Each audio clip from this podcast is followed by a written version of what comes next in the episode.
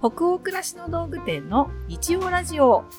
チャポンと行こう。7月19日日曜日の20時になりました。こんばんはナビゲーターの店長佐藤と。アシスタントの吉部こと青木がお届けします。日曜ラジオチャポンと行こうでは明日から平日が始まるなという気分を皆さんからのお便りをもとに女湯トークを繰り広げながらチャポンと緩めるラジオ番組です各週日曜日に放送しております。現在チャポンと行こうは引き続きリモートでの収録を行っております。また YouTube でお届けしているチャポンと行こう湯上がりチャンネルではラジオと同じ内容を音声のみで配信しています。最近ね YouTube で聞いていただける方も増えてきてとっても嬉しいなと思っております。今回もですね本当にたくさんのチャポラーの皆さんからお便りいただきまして本当にありがとうございました。えその中の2通をご紹介したいと思います。吉部さんお願いします。大阪府にお住まいのラジオネームリコさんからのお便りです。佐藤店長吉部さんこんばんは。各週日曜の配信日は家族が寝静まってからのお楽しみになっています。いつもありがとうございます。第61夜のオープニングで佐藤店長のお話に出た愛の不時着というワードに心が浮き立ちました。1話目を我慢していたことや毎日の寝不足など私も全く同じ状況だったのでニマニマしながら聞いてしまいました。私はすでに着地し今では他の韓国ドラマを楽しんでいます。非日常感たっぷりでいい気分転換になりますよね。さてお二人にお聞きしたいことがあります。来年引っ越しを予定しているのですがお二人は家を探す際日当たりや間取りなどの家のこだわりはありましたか？ここだけは譲れないポイントや妥協したが好転したなどお家選びでのエピソードがあればお聞かせください。おありがとうございます。ありがとうございます。まずね、リコさん、あの、私が前回のオープニングでちょっと熱弁してしまいまして、大沸騰いきなりしてしまいました。愛の不時着。こちらについてね、言及してくださって、また沸騰しそうです。ええ着地しましたかってことですけど、えー、着地したどころかですねもう私再着地を重ねてましてえ何回見たの？2周目してるんですよ。もう一回復習をしようと。途中でやっぱりあの見ながらスマホとかいじったりするじゃないですか、うん、そうするとちょっと見逃したりとかしてるシーンいっぱいあるんですよやっぱり。あら。だから次なる2週目にまた別の集中力を働かせて同じドラマを見ることによってこう気づきがいっぱいあるんですよね。あそうだったんだみたいな。こういう演出入ってたんだみたいなことでなんかこうドラマの作り方で勉強になったりとか、うんうん、あとあこういう裏があったんだとかもちょっと見飛ばしてたりするんですよね。大事な伏線を2回目で発見したりしてんですね。そうなので結構2回目もすごい集中力で見てましてなんか店長見てたらこう効くビタミン剤とかよりも案外ハマるドラマの方がお肌にいいかもしれないね。うん、そうですねあの寝不足なのにねね割とこうあのツヤツヤ生き生きしちゃってるからすごいね心の栄養というかもう心じゃなくてちゃんと栄養になってるね。ってるそう、最近元気ですね店長ってスタッフからこの間ちょっと言われました。はい。よかった。ポッポポッポしてる軽く恋してるみたいな多分状態なんですよね。うん、うん、うんうんということで、もこれ本当に話し出すとエンドレスになりそうなので、えっと、お家を越されるということで、はい、子さんが家探しで意識してることとか、ここだけは譲れないみたいなことありますかっていうご質問いただいてますけど、吉部さんはどう最近ね、家探す機会が私たちもだいぶ長く今の賃貸のお家にお互い住んでるからね。はいはい。家はね、間取りを見るのが好きだったり、どんな感じなんだろうって想像するのが好きなので、物件情報が引っ越す引っ越さないにかかわらず結構見てるんですよ。あそうなんだ。そうそう。なんか多分好きなんだろうね、うん、あの家見るのが。でいざ選ぶ時っていうのは内見した時にその場の気がいいかしらとか自分に合うかしらっていう感じとか暮らしのイメージが湧くかっていうのは結構大事かもしれない、うん、物件の中に入った時？入った時に。図面とかで必要を満たせてるから見に行くわけなのであと見に行った時はもう自分の感じ方だけを大事にするというか暮らしのイメージが湧くっていうのが一番大事かなで見晴らしがいいかとかすごい空が抜けてるかっていうことよりもこじんまりとしてるけど気分がいいなとか、隣さんがなんか庭すごく綺麗にしてるいい感じとかあ近くから子供たちの声聞こえてくるんだそれもいいなとかなんかそういうのが結構最後は大事かもって思いました。そうですね。私も。ずっと賃貸のうちに住んでるので、うん。まだまだこの先も人生の中で引っ越すことあるだろうなとは思いつつ私そんな普段引っ越し考えてない時は見ないんですけど、うんうん。本当に引っ越しを考えてる時にこう明確に意識してるのはここ十数年結婚してからどの家に引っ越す時も、リビングとかそのダイニングっていうそのくつろぐ場所から洗濯物が見えないかってことはすごい考えって決めてますね。どの家もそうだったかも。ご飯を食べるダイニングテーブルから見える窓の向こうとかリビングの向こうとかっていうところにベランダがあるお家が多いんですよねやっぱり物件で。うん。そうするとくつろいでる時間に干してる洗濯物で窓の向こう側が見えないっていうのが嫌でうんうん。なので間取り上ちょっとずれた位置に洗濯を干すベランダがあるとか、うんうん。窓は窓として成立できそうとかうん。つながったベランダでもその向こう側にある寝室側のベランダに洗濯物は隠して干せるとか、うんうんどこに洗濯物を干すかってことをまず一回すぐ見るんですよね。へえ。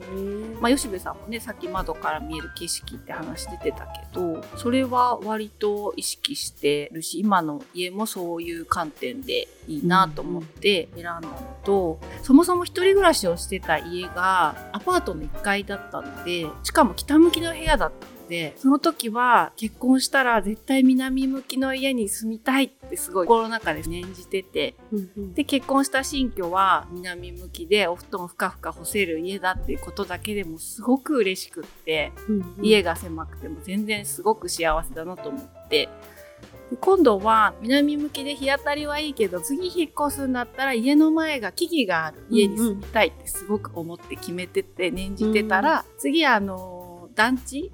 築年数が割と古い団地だったので塔と塔の間に林というか木々が割ってて窓からの眺めが木になった。っていう、うんうん。がそういう風に次引っ越すならこれを叶えたいって念じててうん実は今の家すごく満足してるんですけど植物に今とても熱を燃やしておりますので庭のある家にうん私人生で子供の頃からずっとマンションとか団地暮らしだからうん。住んだことがないんですよ。うんで手入れ大変だとは聞くけど一度その庭のある家に住みたいって今念じてるのでうん。きっと次はそういう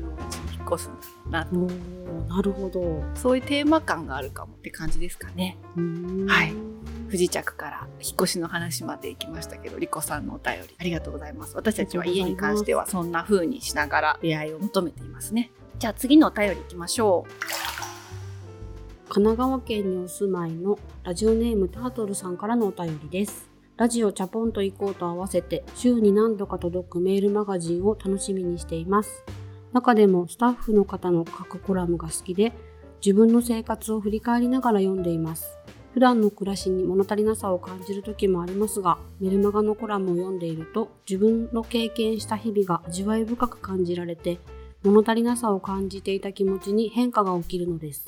毎回楽しみにしているコラムですが、テーマや内容の添削、指導などあるのでしょうか？いつも等身大な皆さんの日々が記されていて大好きです。これからも楽しみにしています。というお便りでした。ありがとうございまりがとうごす。ざいます。福岡市の道具店のサイト上とかアプリでもスタッフコラムってすごいお客様にご好評いただいていて、うん毎日だいたい1記事ずつは何かスタッフが私的なことを書いたコラムアップするようにしてはいるんですけど今回ねタートルさんメルマガの方のスタッフコラムに言及してくださったのすごく嬉しいです。ねえ、嬉しい。うん当店のメールマガジンって本当にあの開業した1日目から始めている一番長くて古いお客様とのコミュニケーションツールかなまだ SNS とかをやってなかった頃からうんうんサイト以外でお客様とコミュニケーションを取るっていう時にメールマガジンを始めていますので実はあのメールマガジンの第1号からあのコラム載せてるんですよ。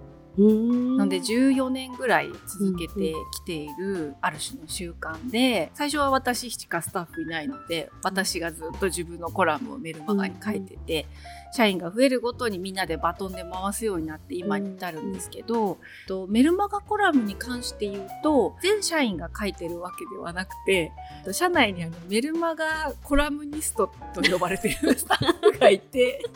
十数人ぐらいの人たちで回していますかね今私含めて。なので基本的にチェックは担当者が誤字脱字とかこういうことを発信してお店として大丈夫かっていうチェックはするんですけど事前に添削が入ったりとか今回こういうテーマでこのメルマガコラム書いてねっていう指導は全くなくて続けてこう読んでまたちょっと毛色が違うテーマになるようにとかそれぞれが一応全方位確認して配慮しながら、うんうん。書いてるっていう感じですけど通常のあのサイトとかで公開しているスタッフコラムはあれ岡本さん添削指導っていうのはあるはある？最初の頃は入社して。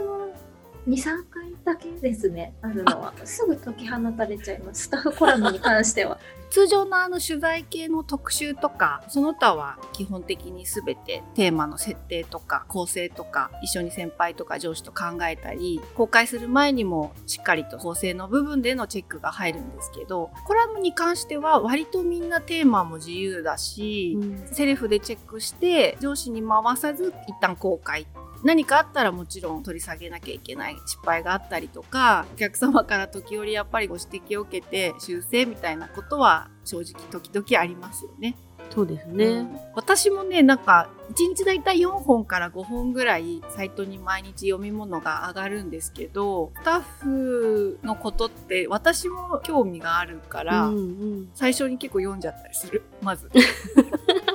私も楽しみにしてる。今日は誰だろう？タイトルから想像してこれどこのチームの誰のコラムかなとかこれ絶対吉部さんっぽいタイトルだなと思ったらやっぱり吉部だよって思う時もあるし。案外わかるもんですよね、うん、タイトルだけでもね、ね、私個人なんですけど季節感だけ気にしてます。サザエさんを見るといつを生きているかってのは私すごいわかるんですけどコラムもそうだったらいいなと思ってその確かに。その季節の感じを大事にしてますね。うんインターネット上のお店でありメディアであるのでいらっしゃいませとかってこうカウンターで待ってたりお茶運んでったりってことがリアルでできないからでもそれに代わるような私たちも今日もちょっと疲れたりはしてるけど髪振り乱しながらなんとかやってますっていう同じ時間とか生きてるよっていうこう感じを 季節感含めてお客様がきっとそれぞれの場役割立場で奮闘されているように私たちもそこと変わらず奮闘しているっていうところが届けられたらいいなって思いで SNS もだしメールマガジンもだし、うん、サイト上の発信も全てそんな感じでやってますよね。ですね。このラジオももうまさにそうですね。今、今ですね。はい。じゃあちょっとお便りコード長くなっちゃったんですけれども、他にもたくさんのお便り、本当にありがとうございました。お便りはすべてチャポイコスタッフ全員で楽しく拝見をしております。それでは本日のテーマとなるお便りに行きましょう。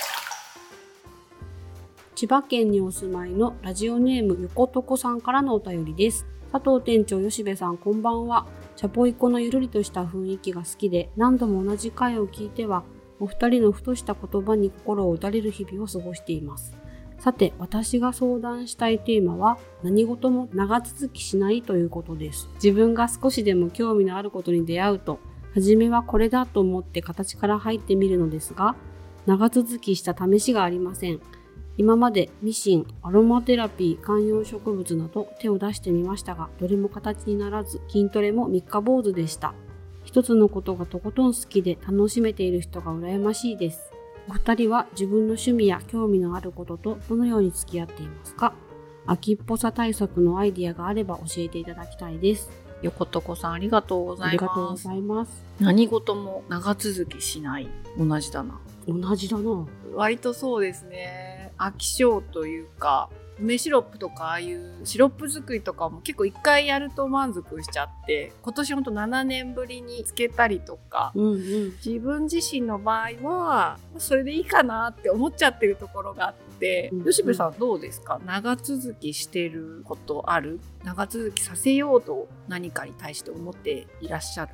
長続きさせようとしてもできないタイプなのででも特にやりたいわけではないがやるとなんとなくできることっていうのが、家の中でやることだったりするんですけどこれをやると家の中がスムーズに回るからやり続けてることそういうのは続けるように結構頑張ってるかもしれないですね。例えばどういうこと？それは。家の中のことって私がやるとみんなが助かるのは多分家事や料理だったりして、料理が一番の担当分野なのかなと思うんですけどそれはいやいや言ってもやらなきゃいけないことでできれば楽しくやりたいと思ってることで続けられるようにちょこちょこ工夫して頑張ってる分野かもしれないですね。うん。そっかそっか。やらなきゃいけないことでもありやり続けたいことでもあり両方の面があるのかな家事は、うんで自分がやるとすごく助かるっていうかみんなが割と喜んでる風な反応が返ってくるのでやることで私もどっか助かるというかあ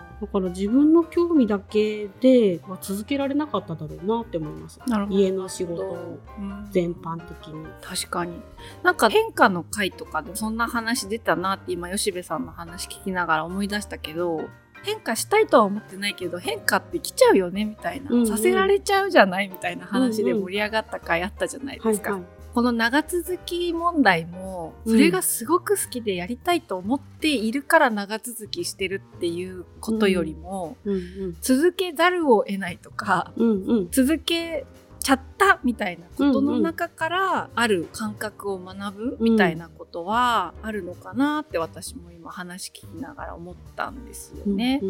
横床さんからのご質問いただいた時にまずその何事も長続きしないって私もすごい思うことあるなとか過去の自分とかをもし揶揄されてしまうとすれば一丁神さんみたいな感じだと思うんですよね。うんうん そのよく言えば秋っぽいとか、うんうん。長続きしないっていう綺麗な言葉になると思うんですけどいろんなことに興味あるからちょっとずつかいつまんだりそのプロジェクトちょっと私も関わりたいとかで、うん。ちょっと首突っ込んじゃう。じゃあずっとそれだけ追っていけるかっていうとそうでもないみたいな、うんうん。でも関わっててはいたいみたいなことですごく転職も繰り返した20代だし趣味もいろんなことに影響されてやってみたけど続かないっていうことばっかりだったなと思うんですけど、なんか一丁紙ってダメなんですかね？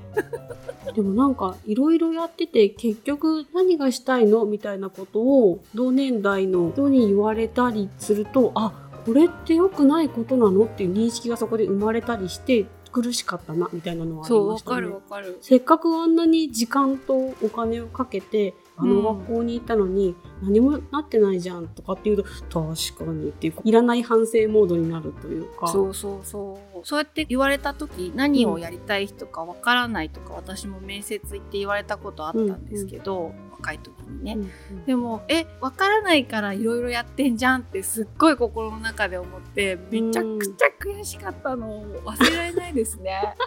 すっごい悔しかった。20代の中盤ぐらい面接行った時そういう風に言われたのがうん。いろいろやってるけどあなた何を目指してるの？っていや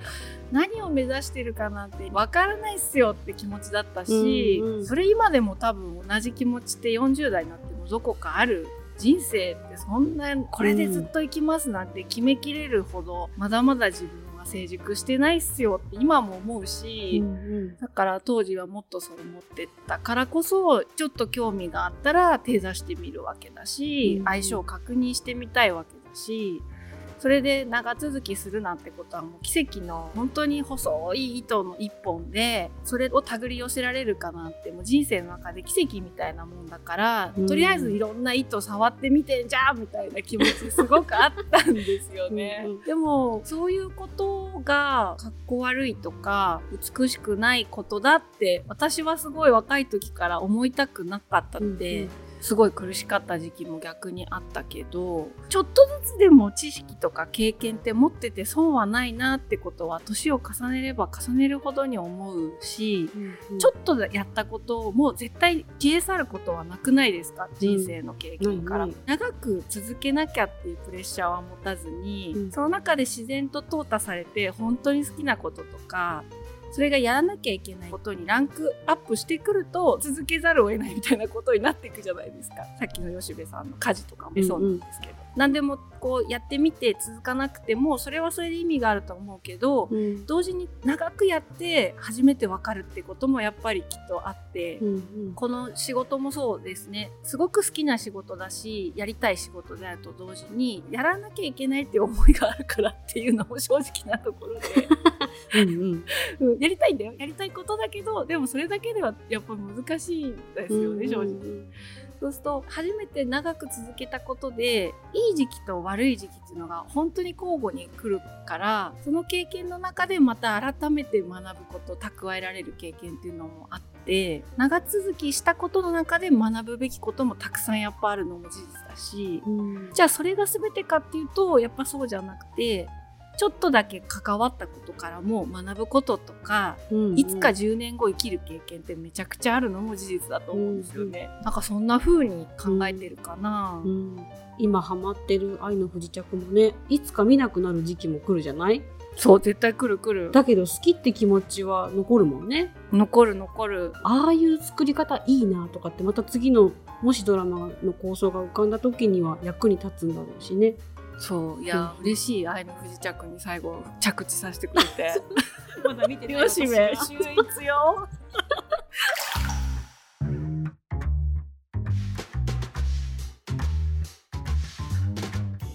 でもそうやって時々わーって熱に浮かされたみたいにハマる時期があって、飽きる時期があって、うん。距離を取るんだけど、でもやっぱりその時期すごい楽しいから好きって気持ちってなくならないんだよなって思います。そううん。本当にそう思う、なのでねなんか趣味のこととかいうことこさんがねご質問してくれたところから話があちこち行って壮大なところまで行っちゃいかけたりはしたんですけど飽きちゃうことはやっぱ飽きちゃっていいかなとかってどっかで私思っているし、飽きてもなんかやり続ける意味を感じてることならやり続けるんだろうし、うんうんそうやって全部の荷物を抱えていくって難しいから何かを持ったら何かを捨てて自然とこうやめてっていいことはやめちゃうっていう続いちゃうことは自然と続くしね。そうね。うん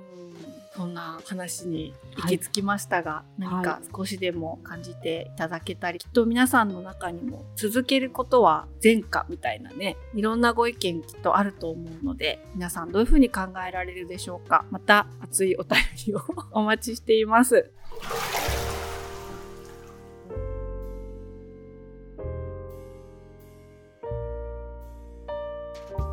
さて今夜の日曜ラジオチャポンと以降はここまでになります。皆さんお湯加減いかがでしたでしょうか？吉部さん今夜は何度でしたかね？今夜こんなに沸騰すると思ってなかったんですけど、うん。結構高温だった気がしてて、47度で。47度。はい。高めの温度のお湯でした、えっ、と皆さんの気分が今日も少しでも緩まると嬉しいです番組は北欧暮らしの道具店のサイト上やアプリに加えて後続に便利なポッドキャストや Spotify でも配信をしておりますぜひジャポンと移行で検索してみてくださいねそれから YouTube で公開しているジャポンと移行 YouTube 編湯上がりチャンネルも同時に公開をしていますこちらもお楽しみいただけると嬉しいです引き続きお便りも募集中です。感想、ご意見、ご質問など、ページ後半のフォームからどしどしお寄せください。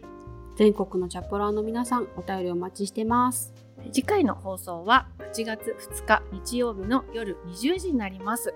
8月ですって。早い。なんかね、2020年本当いろいろあるので、夏、夏来ちゃうって秋が目前ですね。はい。それでは明日からもチャポンと緩やかに、そして熱くいきましょう。ナビゲーターの店長佐藤と、アシスタントの吉部こと青木がお届けしました。それではおやすみなさい。おやすみなさい。